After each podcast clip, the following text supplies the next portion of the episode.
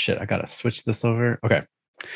Ladies and gentlemen, boys and girls, children of all ages, the Hard Knock Media Podcasting Network proudly presents to you the fucking Do It Cast's review of WrestleMania 38. That's right, Brandon Chalmers. No cold open, no geeking on anything, no trying to fix anything. You and I, Brandon Chalmers, and me, Jamie Noguchi, are going to go stem to stern, bell to bell, top to bottom, A to Z, 1 through 10, talking about WrestleMania. That's all I got. God damn it. Do it every week and twice on Sunday. I just went from 6 to midnight. Holy shit. Goodness. Oh, woo. Man. Woo. Good lordy. Yeah, you ain't the only one who's fucking warm. Goodness gracious. That's right, ooh. Brandon Chalmers. We are going to be talking about WrestleMania today. Mm. We are not a wrestling podcast, but we are the best people to do this. You know why, Brandon?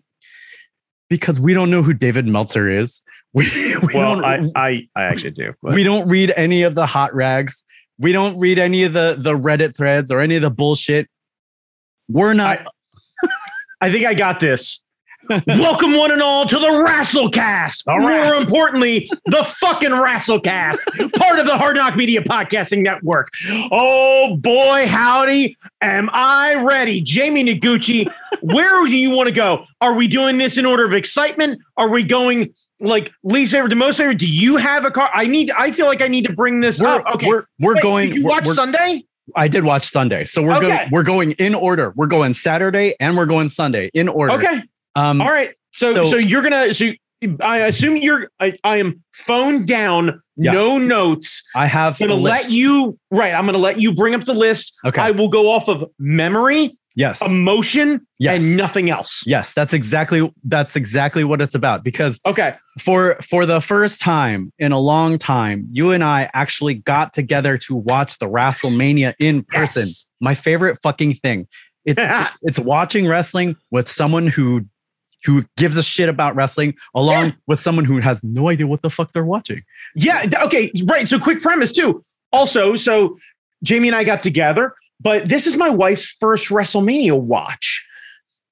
Now, so exciting. Never mind. She thinks this is her first WrestleMania watch. We definitely watched WrestleMania last year, and she just didn't actually pay attention enough to actually give a shit, but that doesn't really matter. Most importantly, this is the first one that she actually sat in, paid attention, got food, was ready, was with us the whole time about it. Oh, yeah. And was excited.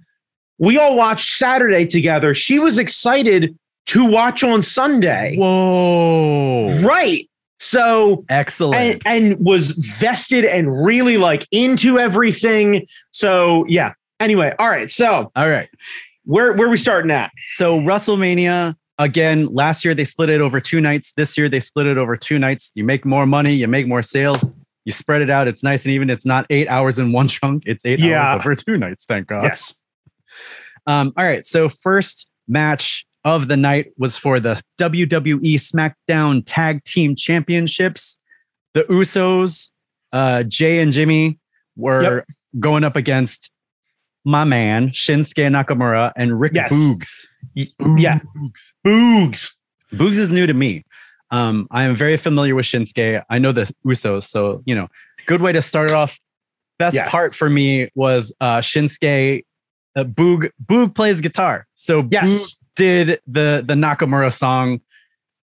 Not as good as Nita Strauss, but no, by no means. But also, he walked down to the ring with Nakamura, and Boogs is easily 15 pounds a man in a 5-pound bag.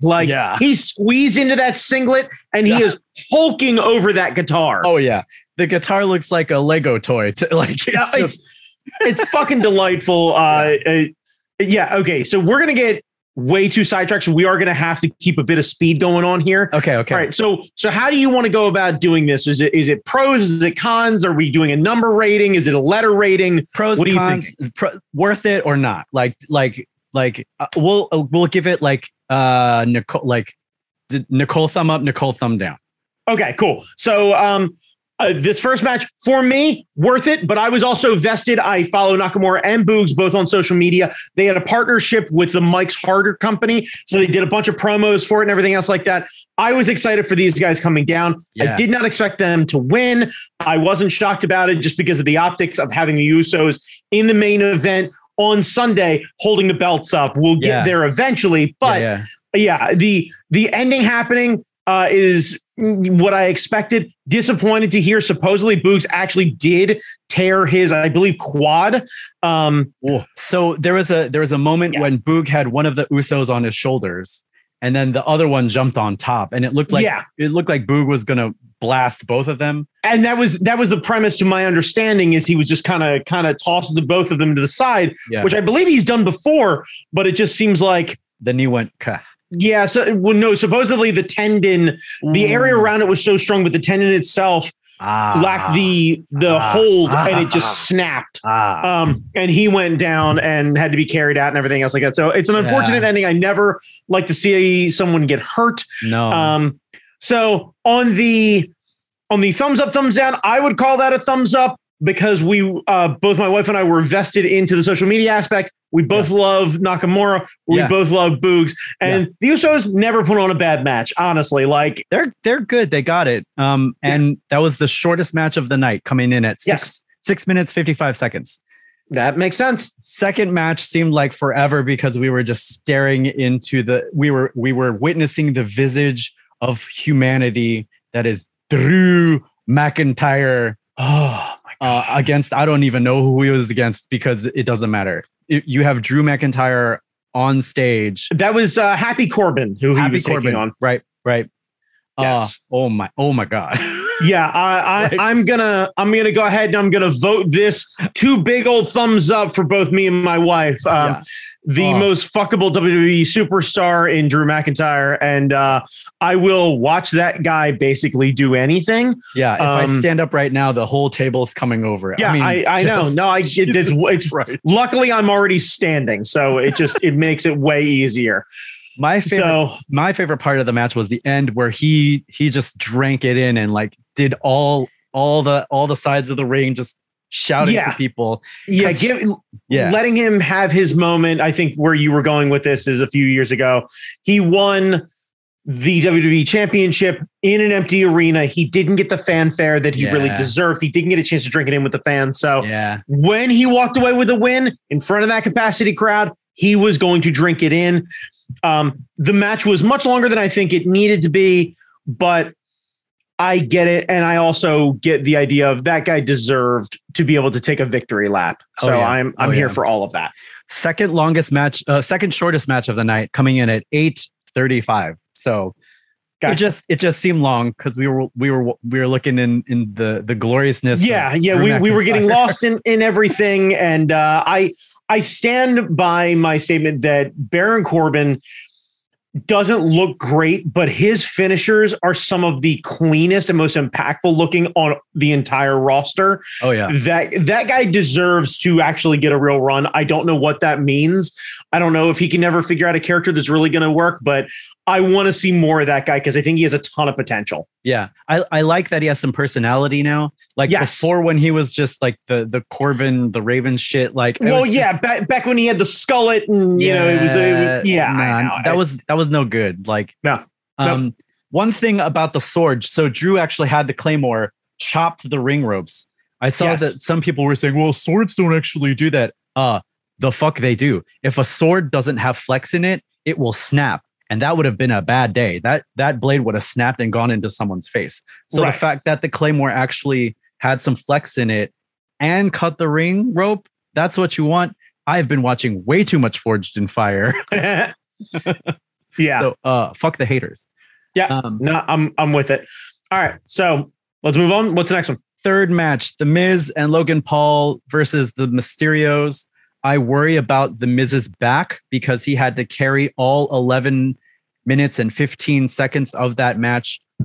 All of that on his back. That's fine. Miz definitely has the ability to do that. He is consistently one of the best characters on the roster. To my understanding, he's also one of the safest workers in wrestling. I get why he ends up getting all the celebrity stuff and everything. Yeah. The guy's just infinitely entertaining. I don't care for Dominic Mysterio, though. Admittedly, his wrestling has gotten worlds better from the last time I watched him in a match. So credit where credit's due. But he's not my cup of tea. And I think it just, the look of that guy seems kind of off. And I don't know if it's that he's too spindly next to his dad or just like there's shades of the like, wait, is he actually Eddie Guerrero's son? Was that a fucking work? Boy, howdy, you're fucking tall. His ring gear had the tassel thing going. Yeah, he had a real like Apollo Creed thing going on and yada, yada, yada. But anyway, so I have no real heat on this, and I'm super glad that Miz is they were smart enough to write Miz into the turn on Logan Paul. Yes. It sucks because he's going to end up sticking around for a while, most likely, and they're going to try and turn him into a face, which Jesus. But anyway, I digress. So Logan was getting actual heat. Like, he was getting super heat. Like the match for me, I'd give it the, the bar, the medium, the turn on Logan Paul at the end, big old thumbs up. Yes, so you get a halfway. Big halfway anime thumb. Anyway. So next up, one of the most interesting entrances ever, because like you had no idea. You had two guesses, but it was. Oh wait, no, I'm lying. Next was Bianca Belair versus Becky Lynch, which was outstanding and quite possibly match of the night. Yeah, fucking amazing. The two of them put in a clinic. Bianca Belair had a fucking marching band with her. Yes. Oh my God. She's outstanding. She's always been outstanding. Yeah. She has been head and shoulders above the majority of her peers from the moment I saw her in NXT to now. I want to see her hold the belt for a very long time. And I know that part of the whole thing of the face is the chase. Yeah. So I'm good with wherever they go, so long as she's in the title picture for a very long time. She is, I hope so, head and shoulders one of the best female wrestlers on the planet, and I am a super big fan. So more, basically, if you tell me Bianca Belair's in the match, I'm good. I don't really need to know who else is involved. I assume she'll do just fine. Becky always puts in the work. It's always fun with Becky. Yes. So everybody talks about the WrestleMania moment and all that kind of thing. I think the one that you want is when they hire a band to do your intro, like whether it's a marching band or like POD or Nita Strauss or fucking Motorhead. If you get the band spot, it doesn't matter. You're coming out on top. Like even if you lose, like that is the spot. I love that Bianca got that. Yeah, she well-deserved and well-executed. And the band did an exceptional job, too. So, all around, 10 out of 10. Second longest match of the night, coming in at 19 minutes and 10 seconds. Okay, so now here we have Seth freaking Rollins versus mystery guest. You had two guesses. Right, so the rumor and scuttlebutt and innuendo and blah, blah, blah, blah, blah, blah, blah, blah, blah, blah, blah, blah, was that Cody Rhodes was going to be showing up. He had signed, then he didn't sign. Then there was a whole big thing of like the Friday before, maybe it was like the Wednesday before. There was a report that talks had fallen apart with Cody, and they thought that he was going to make his appearance when WWE Raw was in Jacksonville, which is the home of AEW, and they thought that they were going to rub it in then, and he didn't show up then. And they were working everybody. Then, like, I think the Thursday before Mania, there were reports that Shane McMahon, who had been previously fired, was in town. And that's when the rumors started going bananas, where everybody started to speculate, holy shit, is Shane McMahon going to come down and be Seth Rollins' opponent? Because Seth Rollins went into this match not knowing who he was going to take on, supposedly. Yeah. And I really wondered if what they were going to do there, because I'm glad they did what they did, because it removes any sort of stigma or any sort of like haters or yada, yada, yada. But I really thought for a second there, they were going to have Shane McMahon's music hit. Yeah. Shane was going to start coming down. Vince McMahon's music was going to hit right after Shane was about to start going down the ramp. Vince would walk out, pause, put his hand on his son's shoulder, give him the head shake, pull him back. And then Vince was going to hold his hand out and Cody Rhodes was going to fucking appear. Yeah. And you'd be like, holy shit, Cody Rhodes. Yeah. Instead, what they did was they had Cody Rhodes rise from the fucking stage like a goddamn video villain. And it was amazing. Yeah, they did a blackout that like the lights fully went out. Then the pyro went, like they lit up the runway. Right. Smoke. Right. Here comes Cody. Just right. Like a fucking anime villain with his anime villain outfit. It was beautiful. Yeah, like it was beautifully done. And Seth Rollins was outstanding because Seth Rollins in the ring is always outstanding. And he has really gotten comfortable with the character that he's working right now. CrossFit Jesus, but also like being super big into just being fucking obnoxious. And he knows exactly who he is with the choir that we're doing an a cappella version of his entrance. Yeah, and yeah. Like that dude really knows who he is and good on him for it.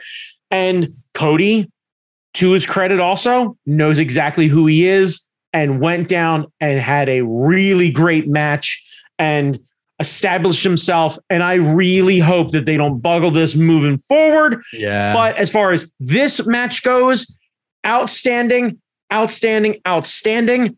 You probably could have cut maybe 3 or 4 spots off of this thing for me personally. Just to make room for other matches because the New Day's match ended up getting pushed to the next night because everything ran long. Yeah. But if it's don't have it or cut something, like I'll keep it exactly the way it is and I'll watch it all day, every day. Longest match of the night coming in at 21 minutes, 40 seconds. And I don't know if it's because Cody happens to be one of the palest motherfuckers I've seen, but his chest, you could see like it was cut up. Like Seth Rollins decided that I'm gonna take the bump, but I'm gonna fuck you up. Well, you're gonna earn this spot. You're gonna earn the spot. I wonder if that was a little bit of psychology on Cody's behalf to show that he's willing to take a beating, that he's gonna come back in and every hit, because like he had bruises up on his brow and all sorts of stuff. Like he got fucked up. Right, he wanted to show that it was a real battle. The plus side is that no one walked out of that the loser. No, it was a fantastic match. Seth looked super strong. Cody looked super strong. And because Cody walked out of that beat up, you could continue to do these matches. You could cool the two of them off and have them literally like as Cody's feuding with somebody else. Because my hope is that they build Cody up for a little bit and then have him go after Reigns. Yeah. Now the Reigns is Universal Champion. Yeah. And you literally have this moment where Cody's walking through the back and you see Cody staring at Reigns and Rollins come walking by, looking at the two of them and going, huh, well, this is awkward. And just doing me like, right, because Rollins has turned on Reigns. Rollins is taking on Cody. Like you could do a triple threat match and let Rollins fuck with everybody and it'd be a ton of fun. That's so good.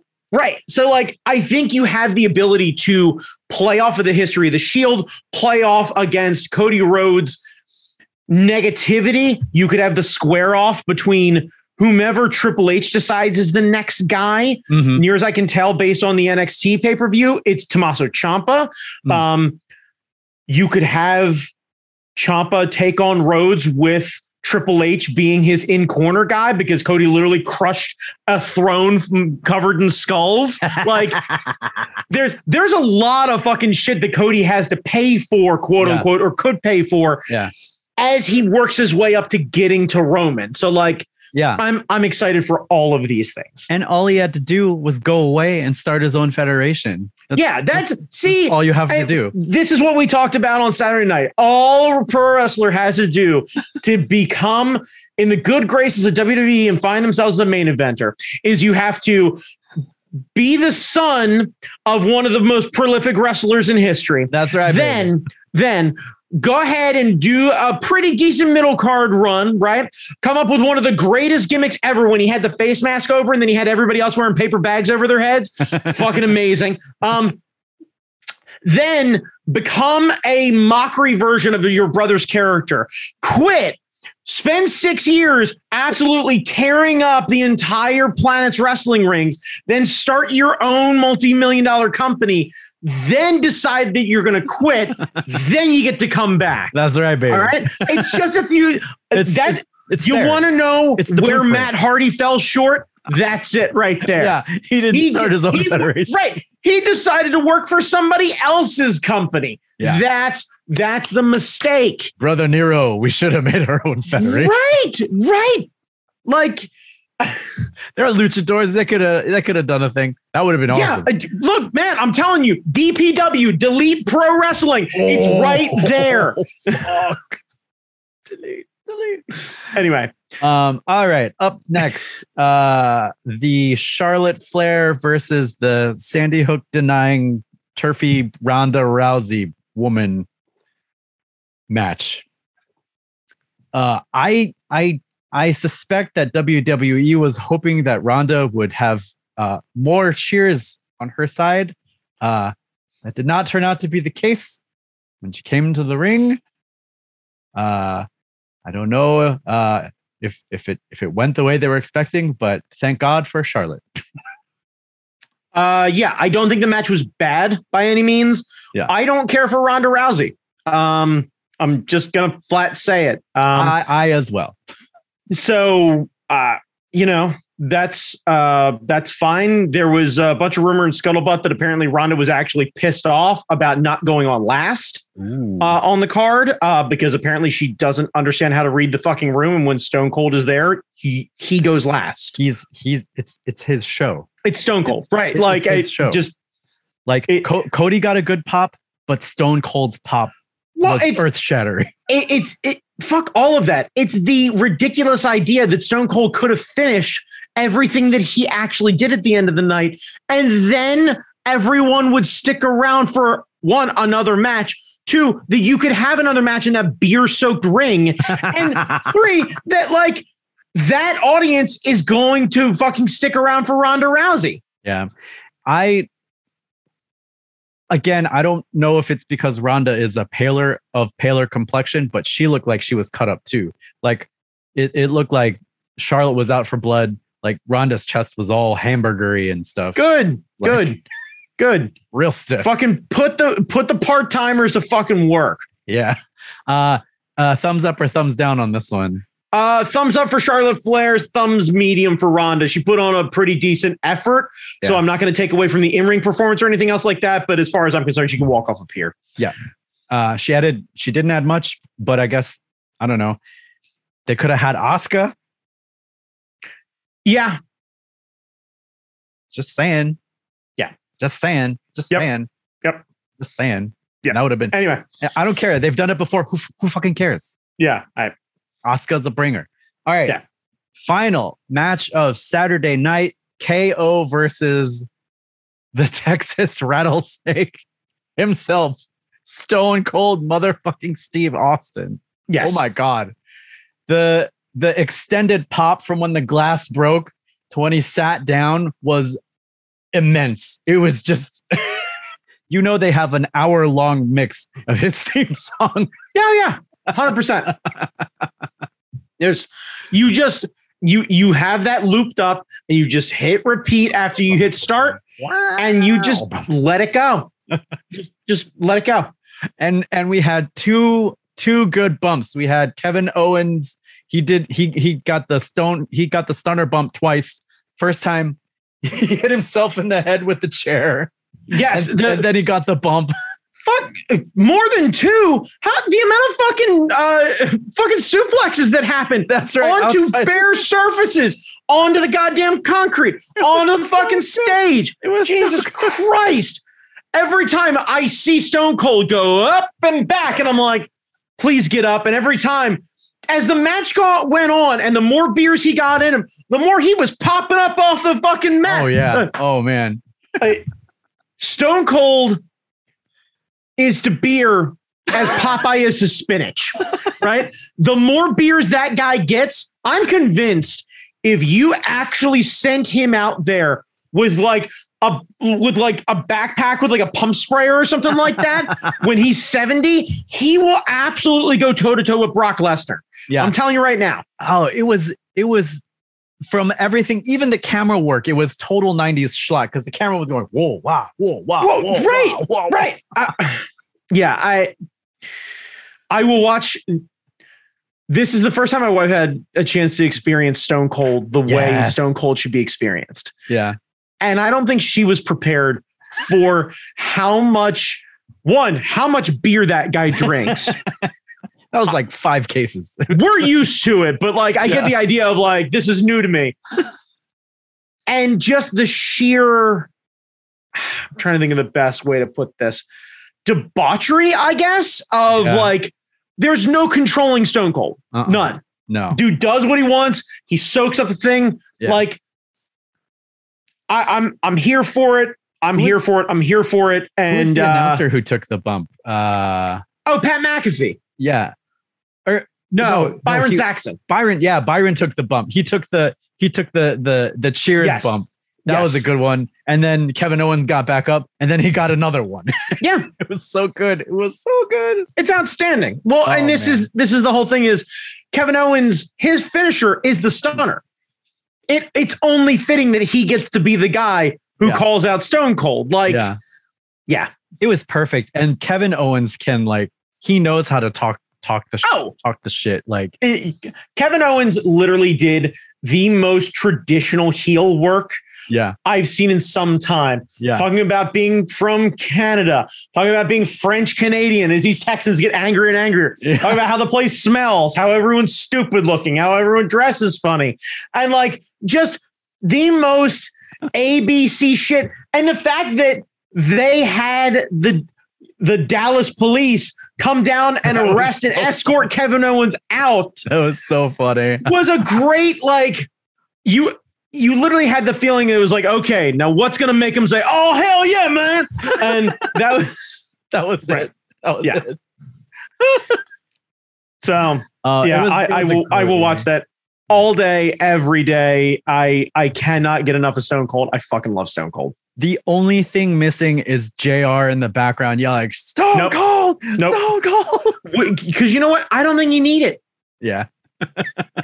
we don't need it.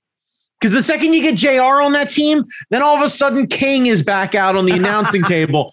And nobody wants that. That's true. That's a little too 90s. Let that live where it lives. That's fine. Let King sit on the pre-show and look like a pimple that's getting ready to be popped. He did not look well. He looked like he was going to explode. Like, well, yeah. Anyway, all right. So, night one, Saturday, thumbs up, thumbs down. Where you at? I think overall a big thumbs up for me. There were 100%. More highlights than lowlights, and Nicole seemed to have a blast, which is always awesome. Yes. So we rest for 24 hours. We come back to it, and we start night 2 of WrestleMania. We start the night off with the triple threat tag match. RK Bro, God, I hate that. The Street Profits and Alpha Academy. Yeah. So full disclosure, I did not get a chance to watch this. Okay. So you're going to have to give a review on this one.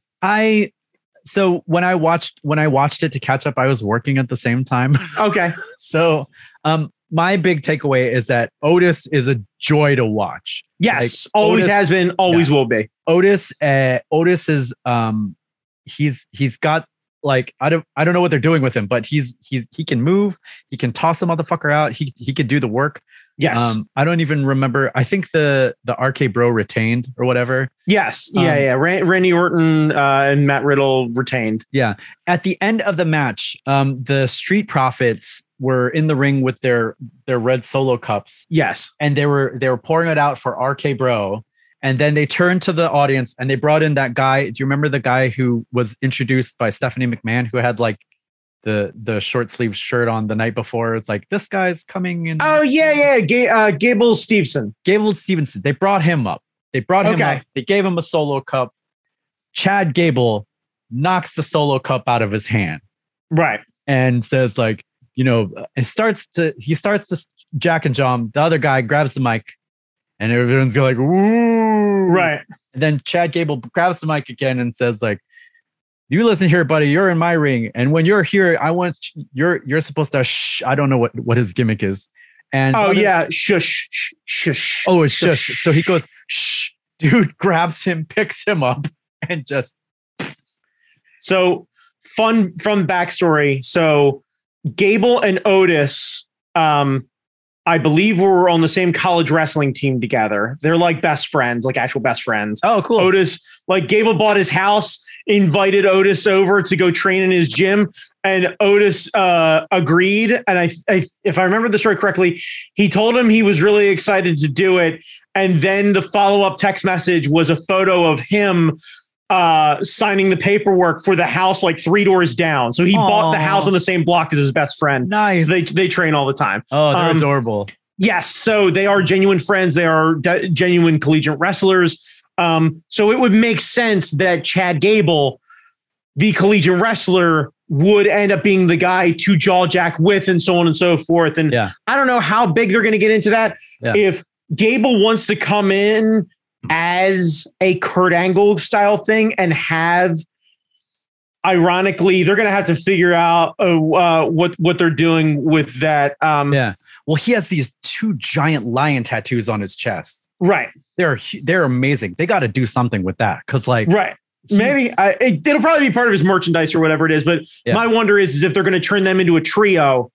Ooh, interesting. And let kind of Otis be his heavy off to the side and let him kind of build his way up. Yeah, I thought it was a good setup for other stuff, but yep, I felt overall. Okay, fair enough. I'm disappointed to hear that, but I totally get it. Yeah, but it could have made room for other stuff, like, you know. I get that. I hope that Montez Ford did something fucking ridiculous. Oh yeah, the Street Profits had an amazing spot. Like it was like someone up on another person's shoulder and then like off the top. Beautiful work, but they are chef kiss good. Yeah, so I want to see them do more. I really, really do. Actually, now that I think I will give it a side thumb because nice. All right, fair enough. We're on side thumb. Fair enough. It was a good setup and for future things, but like, and the Street Profits are beautiful. I think because it was a triple threat, they didn't get to do their real shit. It's hard to get that going. Yeah, I get that. So that was 11 minutes 30 seconds. Next up, Bobby Lashley and Omos. Omos. I've heard it. Almost. Yo. I know Big E wanted to see a match with him and Goldberg. Big beefy men slapping beef. Yeah. This was the beef match. Yeah. I was actively making dinner while this was on, so I was like cooking and then would run in and then go and watch something. The second I'd hear somebody start to shout about something and then come back and Right. Yeah. I don't know what they're doing with Omos right now. I know there is a follow-up thing on Raw where the Hurt Business MVP runs the faction that Bobby Lashley was part of. MVP turns on him and recruits Omos as part of the Hurt Business. So this could be interesting. I'm hoping that under the tutelage of someone like MVP, Omos becomes a more well-rounded wrestler, because right now he is physically impressive, but I am not sure if I'll ever be excited about him in the same way that I was never really excited about the Great Khali. Yeah. Like just being big isn't enough anymore. Yeah. I thought it didn't stay too long. Like it didn't overstay its welcome. No. And like Lashley doing that suplex on Omos. Yeah. When like Omos has like a good 1.5 feet on his ass. Yeah. Beautiful spot. Beautiful spot. Yeah. I will give it a thumbs up just because they didn't run it out. Like sometimes you get those beefy matches and it's like 10 minutes longer than it should be. You're right. I was going to give it a medium, but you're right. I shouldn't give almost a hard time because he lacks the experience that I want, which is super fucking subjective thing to say. So I don't want to penalize anybody. They put a really great effort in. They told a pretty good story in a very short amount of time. And both guys are very physically impressive. So no argument, no heat. 6 minutes, 35, perfect length. Gotcha. Next up, Sami Zayn versus the entire Jackass squad. Fuck yes, this is my favorite thing on the fucking planet. Like, a order of operations, Stone Cold again, Jackass, every other fucking thing else. Yes, for sure. This one, God damn. Oh my God. They did it all. They did it all. Everything that you would want out of a Jackass wrestling match. Yeah. They did it. Plus, what you need to do, if you haven't found it, is find the still image of Sami Zayn booting Wee Man to the ground, because that was no work. Somebody ran clean into that shit. You see the contact, like noses are turned sideways, and poor Wee Man got turned inside the fuck out. Wee Man did a body slam on Sami Zayn. I know. Picked his ass up and went, whoop. Yeah. So good. So like all the thumbs up. All the thumb, the big thumb coming out of the audience. Oh my God. My favorite thing. And I think it got thrown in the Art Fight Slack channel or whatever it was, where it was like, congratulations to Mark Henry and Mae Young's son for making a WrestleMania appearance. So if you're not a wrestling fan, you're not going to get that. And I don't have the heart or the stomach to explain it. Don't go back and look at it. Anyway, Google it. Do a deep Google dive. Maybe not Google it. Maybe Google it. Look at me. Look at me. Maybe TV tropes it or something like that. No. Shh. Get yourself a little lotion. Turn safe search off. Bring up that incognito window. Come on. My God. And do a little... Just do a little Google. Mark Henry Mae Young. And ride the roller coaster that is the Attitude Era. Because when all of us are talking about nostalgia and how great the Attitude Era is, that's what we're talking about. Right there. Oh, man. It ain't Stone Cold. It ain't Dwayne. It ain't Kurt Angle. It's not Mr. McMahon. It's Mark Henry Mae Young. Oh, yes. Anyway, 14 minutes, 25 seconds of pure gold. Yeah. Gold. Yeah. Yeah. It's perfection, and I'll hear nothing otherwise. And I wish they timed it better so that the Jackass movie was in theaters or opening this week or opening that Friday. You know why? Because it's on Paramount Plus and they can promote that. Oh. And that's the idea, is you draw a bunch of eyes to Paramount Plus, and good for them. And it was a hell of a lot of fun, and good on everyone involved for doing such a great job, especially Johnny Knoxville, who kind of looked like a fucking natural out there. He did. He looked great in Rumble. He looked great out there. Just, Johnny Knoxville is fucking exceptional. And I believe Knoxville more than I believe fucking Logan Paul. Yeah. Logan Pokemon Paul. Yes. Motherfucker came out with a Pokemon card. God damn it. I wish the Miz had stolen that Pokemon card. No. Because the last thing I want is on fucking Monday night or whatever the fuck night they're supposed to be on, for Michael Cole to explain to the regular Raw audience about Logan Paul's stolen world's most valuable diamond encrusted Pokemon card, and how Logan Paul has to get back his stolen property from the Miz, who turned on him and stole his Pokemon card.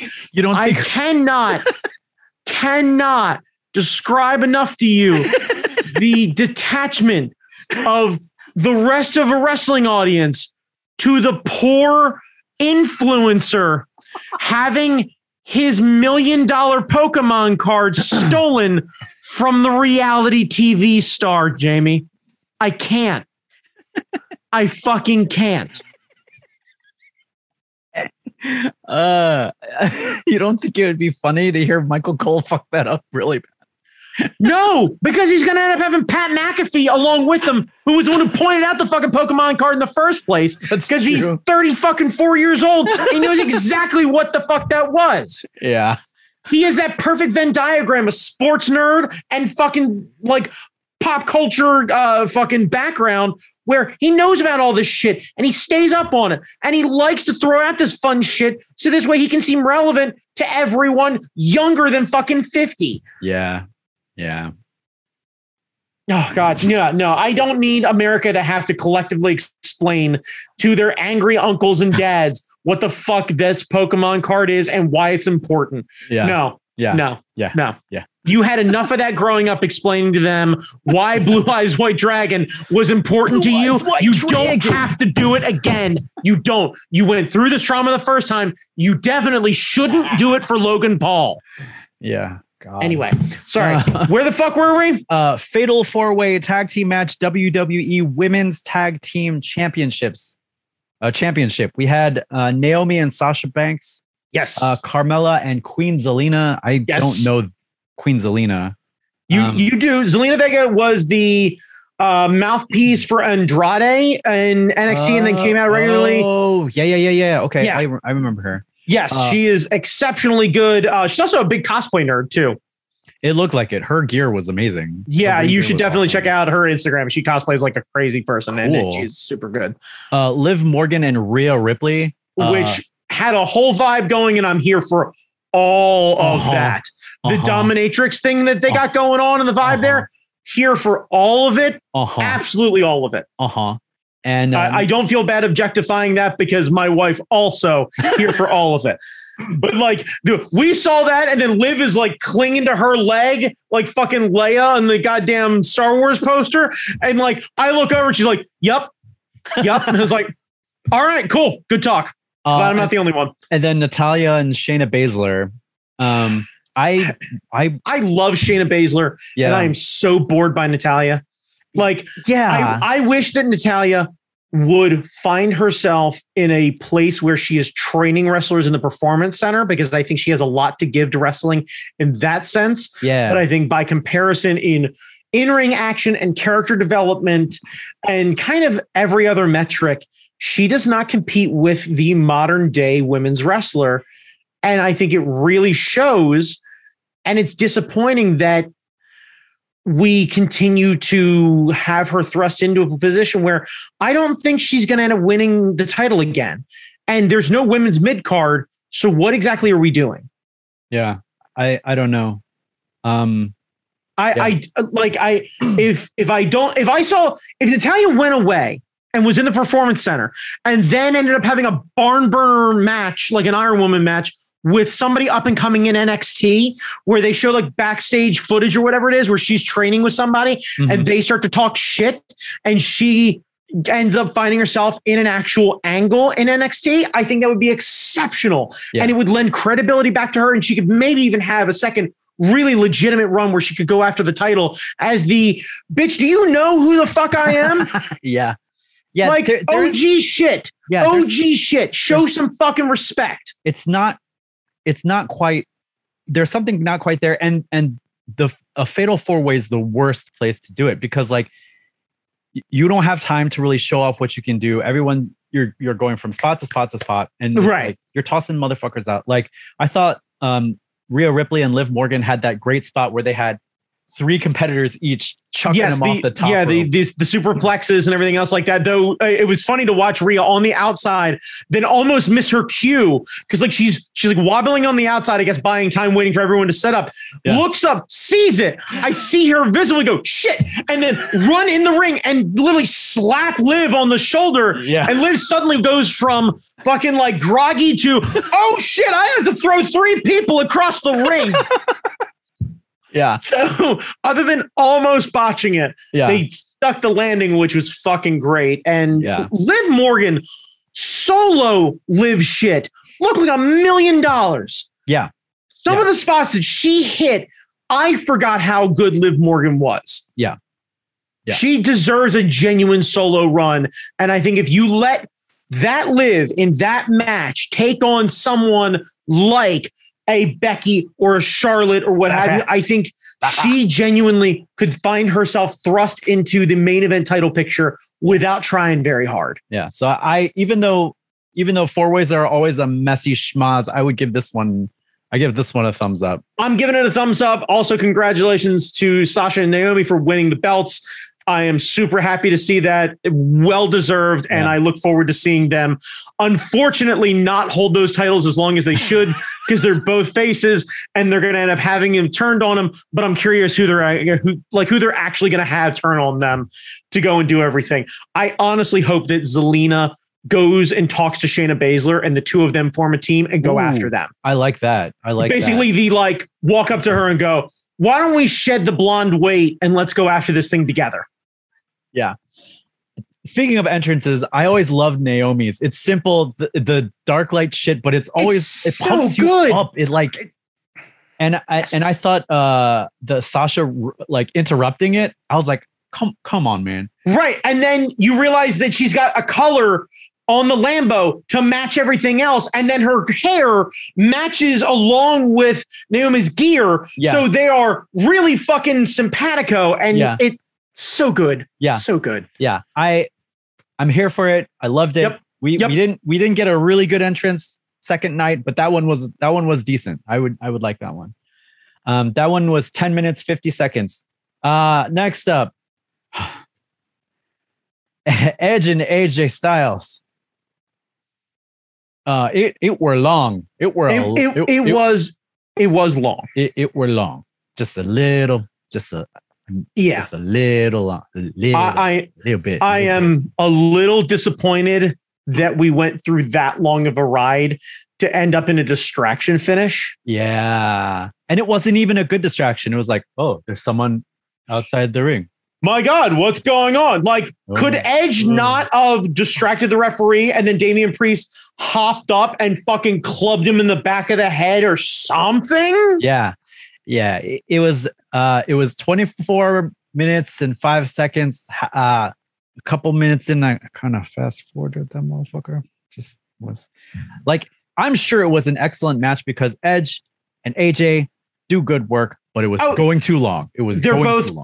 They're both terribly impressive, especially for their ages. And Edge is king of the false finish, and AJ is always a 10. Yeah.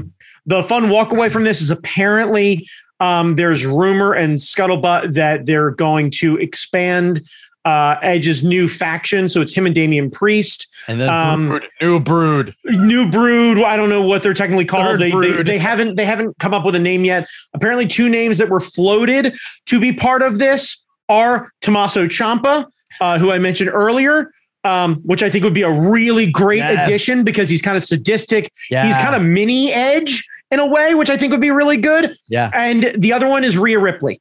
Ooh, I like both of those. So in theory, that could be an interesting way also to give Liv a free pass to be able to work her way up to then go after a title because you could end up having Liv. And the problem is, I don't know what show Liv is actually on. I think it's SmackDown. If that's the case, then she can go after Charlotte. Once Rhea turns on her, like, you know, I like that build up and it could be good. I like a goth stable. I'm giving the match a thumbs down. You cut it in half. I'm excited, but that was too long. And I just... I'm going to give it a medium. It was way too fucking long and I'm disappointed with the finish, but I love seeing those two guys go. Yeah. And admittedly, I popped easily a half dozen times at the false finish. So if I'm going to pop that many times, you definitely at the minimum go from a thumbs down to a middle, a good neutral. Yeah. I did like Edge getting the throne entrance. Yeah. That was nice. That was nice. All right. 24 minutes, 5 seconds. The reason why I'm so mad that it was so long is because the next match was so fucking short. Sheamus and Ridge Holland versus The New Day. Yep. And it was a minute and 40 seconds. Yeah, and I'm going to disagree with you. So one thing I do want to highlight before we get going is the ring gear that Woods and Kofi wore match Big E's. They all wore the singlets that Big E wears. They all wore the sleeveless jackets that Big E wears. They acknowledged their friend in the most honorable way. I have no interest in watching Ridge Holland do anything ever. I think he is boring as fuck. He is chicken broth to me. He is the essence of what could be flavorful soup. There's no substance. There's no noodles. There ain't no meat. There's no carrots. There ain't even a sparse celery floating about there. There's nothing to it. He's lackluster. And I say this because you've got fucking Pete Dunne sitting right there. Have the audacity, dare I say the caucasity, to change his name to fucking Butch, put him in a fucking postie boy cap, and then have him be just the most feral looking motherfucker out there and then not utilize him properly. Like, for fuck's sake. That was weird. It was fucking weird. And that's why I'm not mad that it was short, because I am genuinely disappointed in the fucking competition. It was bad booking. Get fucking Ridge Holland out of here. Get Sheamus locked down with whatever this fucking EastEnders bullshit he has going on. Yeah. And let him work out a real character. And if he wants to have a tag team with his heavy Butch, I'm super good with it.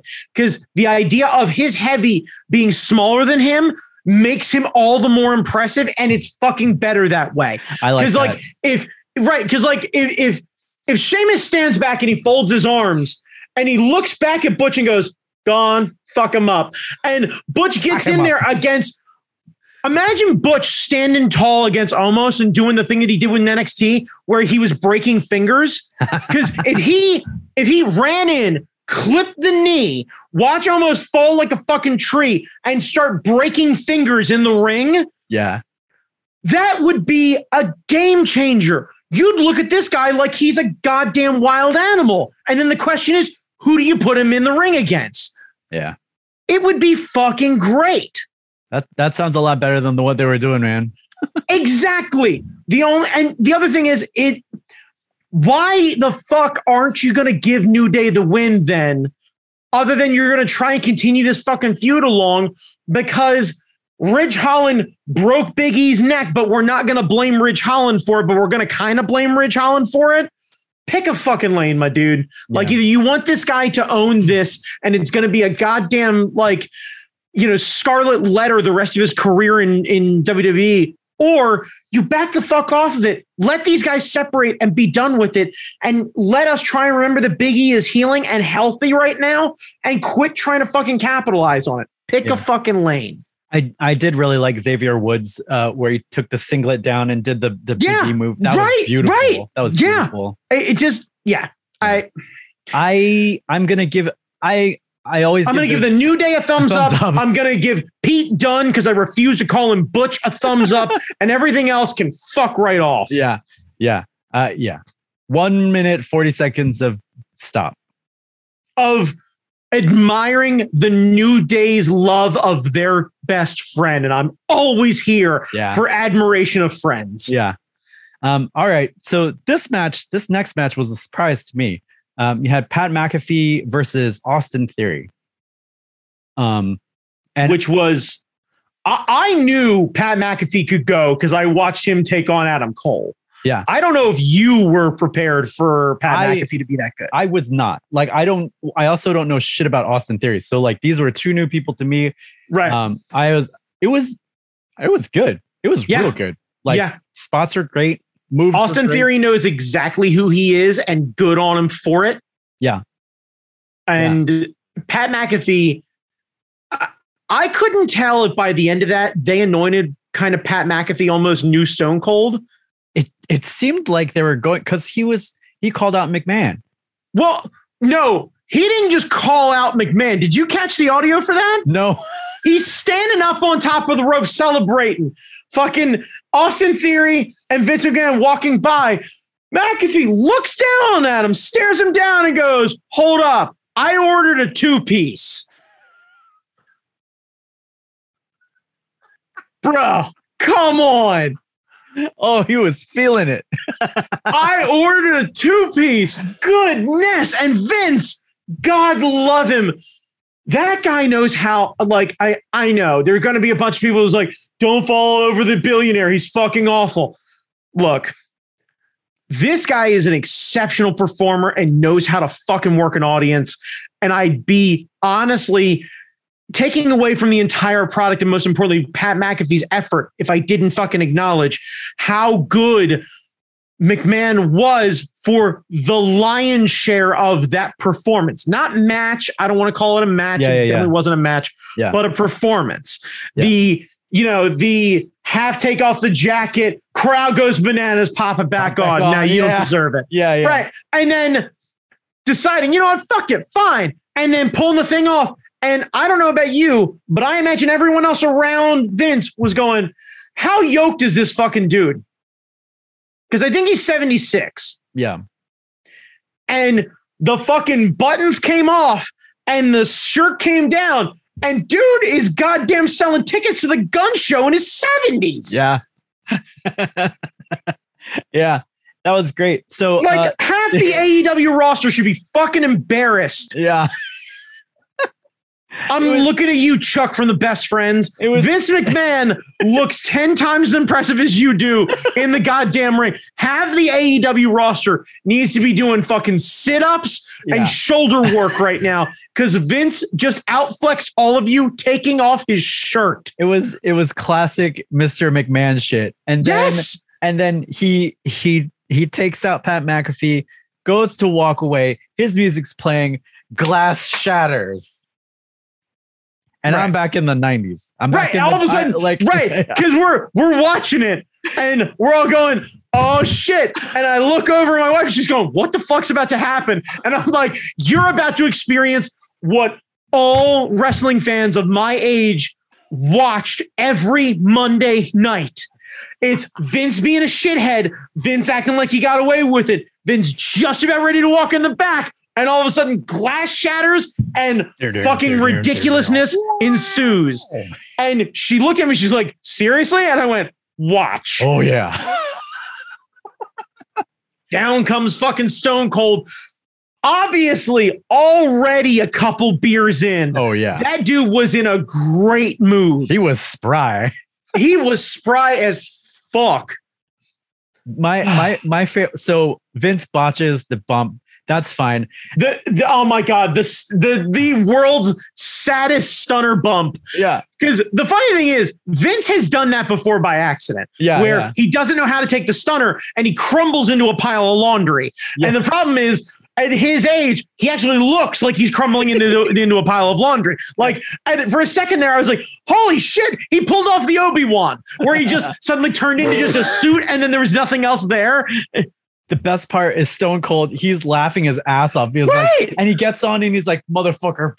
And you can hear him mouthing that. Because he knows he now has to distract the audience from Vince just laying there awkwardly, trying to figure out, what do I do now that I've botched this fucking stunner? Yeah. And it's like, well, I guess I'll just go drink some more beers. Clang, fucking celebrate. And then Austin Theory comes in and he does a beautiful bump. It rivals the Rusev bump. Yes, it does. Pops up, bounces twice, rolls out the ring. Glorious. Right. Glorious. Sells it like a sumbitch the way you should. You show a little respect to fucking Stone Cold and you sell that fucking stunner. And honestly, even if you split the effort between the two of them, I'd still say that's two very solid bumps. Yeah. I think Theory did enough work for the both of them. And then to top it off, Pat McAfee gets invited in. Yeah. And then gets to do the full on fucking Stone Cold experience. Yeah. The clanging beers, the standing on top of the top rope, the whole nine, everything else like that. Stunner. And then he eats the stunner because Stone Cold is still the rattlesnake at the end of the day. And he does the Triple H bump where the beer spews out and he falls back. Oh, by the way, because you missed it, the beginning of the night, and I forgot about this, Triple H comes down. I did posthumously see this where he comes down and He comes down, leaves his boots in the ring. He drinks his bottle. He spreads the COVID across the first row. Look, okay. We cannot reasonably praise Stone Cold for showering everyone in the first four rows with secondhand beer. That's true. And then give Triple H a hard time for spitting water. Everyone in the first row had great seats, but now they all have COVID from the beer and from Triple H and from the spit. Honestly, if you're going to a show in Dallas, Texas, and you don't adhere to Gallagher rules, that's on you. Yep, for sure. That's on you. But bring a tarp. But it was funny to see, like, that was the first thing I was thinking. And then you're right. I was like, but Stone Cold been doing that the night before. So like, what the fuck? Right. No one cares. So he left the boots in the ring, walked off, thanked everybody. He got a big pop. Yeah, of course he did, because he should. He's coming back. I mean, no, They always come back. The man has a fucking defibrillator, Jamie. Does he? Yeah. Oh shit. Yeah. No, he's done doing in-ring work. Damn, I didn't know that. All right. Yeah. Well. Yeah. That is my understanding. So I get where you're saying, like, it's a work. Mm-mm. That one's not a work. Mm. All right. So the McAfee Austin Theory fight was 9:40. The Mr. McMahon stuff was 3:45. The Stone Cold stuff, they don't have it marked down, but it was like a good 50 minutes after that. So it's the best hour in wrestling, and I'm here for it. Yeah. Then we have Romaine Reigns, the tribal chief, versus Country Brock. Okay, real quick. I hate this 3D animation bullshit that they got, the augmented reality thing that they have going on for Reigns. But to contradict that, the cinematography of Reigns and the Usos holding the belt up and them doing that big sweeping shot where he looks larger than life is a fucking 20. That guy did more with his entrance with less than any other wrestler on the roster, and I'd argue any wrestler in wrestling. That guy knows how to command a presence, and chef fucking kiss to Paul Heyman, which I don't know if you caught the moment when they stepped into the ring. Heyman steps in first with the belt. Reigns steps in, and as he steps in, Heyman drops to one knee and presents the belt to him. Yeah. It was flawless. So good. Heyman is like perfect. And then Heyman just re-signed a long-term deal with them too. So he is going to be around for a good while. And I am fucking excited about it. Grabs the mic before the announcer can do shit. Oh my God. Does his thing. Yes. And then fucking Brock taking the microphone back and then mocking Paul Heyman. And my favorite part is you see Brock smile at Heyman and they make the mistake of panning back to Heyman as Brock's doing it. And Heyman is ear to fucking ear. Yeah. He can't contain his smile about that. Good. I love Country Brock. You don't hear him on the mic. Fucking great. You don't hear him on the mic ever. And he's like, I'm going to whip your ass. And I was like, where have you been, Brock Lesnar? Because they've been trying to control him and make him boring. And I think he's finally at the point where he goes, fuck it. Let's just be Brock and have fun. The same guy. You know who this guy is? The same guy who had the mariachi band and the fucking sombrero. Yes. The same guy who does the fucking dumb thing with the conducting of the fucking mariachi band. Yeah. That same Brock Lesnar who took on Eddie Guerrero is this Brock Lesnar. Yeah. And we haven't seen that guy in far too long. Yeah. This is the one where like Keith Lee steps into the Rumble and he's like, right. It's that moment where he doesn't have to be the beast incarnate and the badass and everything. Yeah. He literally just walks around just having this like fuck around and find out energy. Like, no. I know who I am. I'm good. You are actually in trouble, but I'm going to finish my popcorn and beer first. So just, I guess, sit there and gestate. I don't know. Whatever. Work your own shit out. So match happens. Yes. I'm glad they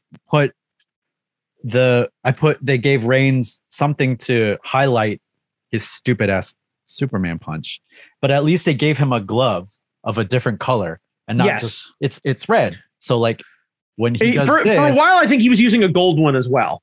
Oh, that's good too. Something to offset it from the rest of his Boring gear. Just give him a little thing. This is the dumbest move.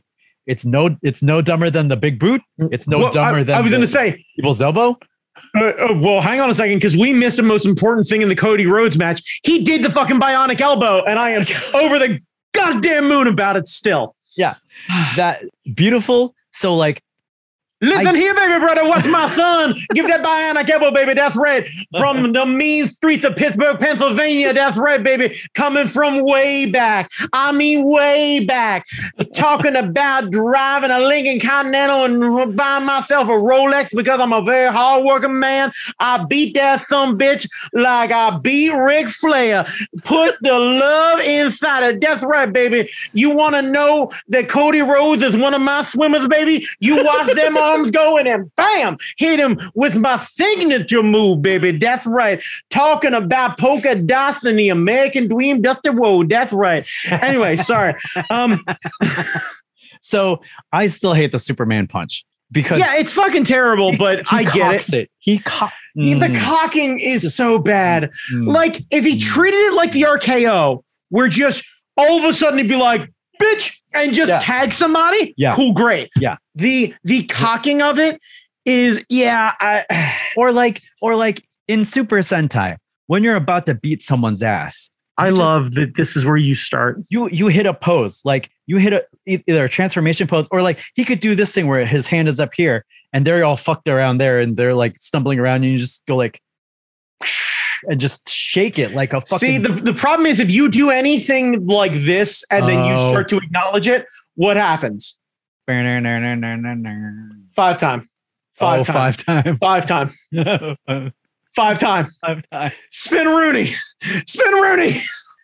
Well, it's the placement. So, well, okay. Yeah, it's gotta be or like something like this, but this is not, or just like maybe you juice it up here or something.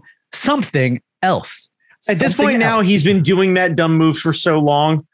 I don't even care about it anymore. Yeah. Like, because honestly, if I'm going to sing the praises of John Cena and not yell at him for the "you can't see me," then I can't reasonably give Reigns a hard time for jerking off his own fucking wrist. That's like, why I can't. Bad. That's why it's so bad. I can't. I can't. Right. Never, ever have I had Jack Swagger madder than that. I am so beyond proud of myself for pissing off Jake Hager. Oh, my God. And watching that guy, Josh, try not to fucking laugh. So a bunch of Superman punches. Brock takes him to Suplex City. It looked like Reigns popped his shoulder out at some point. Like supposedly ending. that was the statement, is that he popped his shoulder out. I think it's bullshit because I don't think he knows how to put his shoulder back in. And most importantly, I don't think he could have done it without much fanfare. I don't know if it was a work or not, but like that on the mic, on one of the camera mics, you could hear him say, it's like, it's out mm-hmm. while he was like on the ground. So, and I did notice when he hit the ring to break the hold, Brock was kind of like, kind of jerking it a little bit. So yeah, but I could see them definitely working that, and that's an old school heel thing of, you know, Reigns overcoming adversity. Look at how strong the champion is. Blah blah blah. Yeah, but it was 12 minutes 15 seconds. I heard people thought that it was a shorter night because it ended before midnight or something like that. Yeah, and I'm glad about it. It's a Sunday night. People got work. Yeah, you did 2 days of pay-per-views and the thing still ended goddamn near midnight on Sunday. Yeah. Come the fuck on. I thought it was good. It wasn't too long. Like sometimes those matches go way too long. I enjoyed it. It didn't drag on. It didn't overstay. It was welcome. So I'm giving it the thumbs. Yep. The thumbs. Yep. And I also think that they made the right choice with who won. Yeah. Yeah. And I think Roman is at the point where people are cheering for him. That's the rumor, is that they think that they can take him so far past being a heel that they can turn him into a face. Yeah. And what we've been saying all along. Like, make him a heel. Make him a heel. For God's sakes, make him a heel. Right. That's how you get him over, because people are booing him anyway. Right. And now he's doing the best work of his career. And he's good on the mic. He's good in the ring. Like, we've unleashed the beast. Yep. We've turned into the skid. It's great. Yep. All right. So Brandon, night two. Overall thoughts. Thumbs up. Stone Cold and Jackass. I agree. I still liked night one before. My memory is tainted because we were together and like... Right. I was going to say, a night where you're hanging out with your buddies and you order a bunch of food and what have you is always better than a night where you sit kind of quietly and watch it and it's a turn down thing or whatever it is. And you got to go to work the next day and blah, blah, blah, blah, blah. Yeah. All the wrestling events should happen on Saturdays or Fridays. So this way we don't have work the next fucking day, or at least a good majority of us. I know there are going to be some people like, not everybody works. Shut up.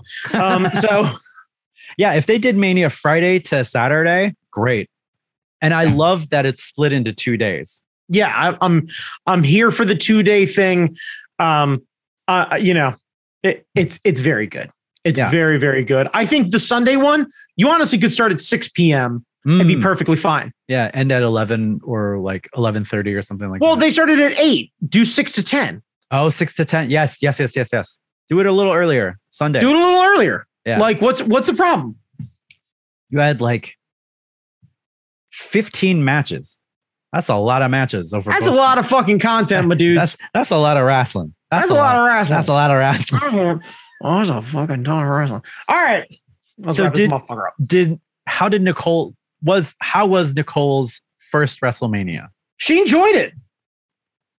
I think I'm going to, she has been experiencing wrestling in snippets. So like, I'll talk about somebody or I'll show her something that like I see in one of the recaps and I'm like, hey, this is real fucking good. Yeah. And I'll like kind of spoon feed her a little bit of stuff. Then I show her Botchamania and she gets to see all of the comedy and internet memes and everything else like that. But she also gets to see really bad wrestling. So when she sees great wrestling, she understands the difference and it really does sink in. And then I figure if we only watch some of the more major pay-per-views, you know what I mean? Provided that they don't do it in Saudi Arabia again, we can maybe do Money in the Bank or something like that. Money in the Bank. Yeah, that's a good one. Right. But like, I'm curious how that's going to go. I'm hoping that AEW eventually gets themselves a better way to watch their premier live events. So this way I can start to watch that stuff on the more regular too. But yeah, it like wrestling's fun and it's good. And she had a great time. And that is one of the big things that I will remind her, I will remind all of you with the same advice I gave her. And I wonder if it's still in the chat. Let me see. Let's see. Doubling back. Okay. Remember the rules of watching wrestling. Like what you like, regardless of anyone else's opinion, especially mine. Number 2, stay off the internet. Yeah. That's the rule. Yeah. Internet fucking trolls who look like me are going to ruin wrestling for you. Stay the fuck away from it. Yeah. Watch what you want to watch. Follow the people that you like. Don't follow fucking news reports and podcasts and blah, blah, blah, blah, blah, who strictly do wrestling. I'm sorry. They're jaded with an opinion. And unless you find one that you really like, it may fuck up your opinion of wrestling. Yeah. If you're new to wrestling and you hopped in and listened to someone who strictly has been watching wrestling as a job for the last 20 years, what are you going to pick up on? Well, yeah, and the handful of times I've listened to one of those things, it's like you're listening to people who've never been hit before. and who've never been hit hard before. Yeah. So like,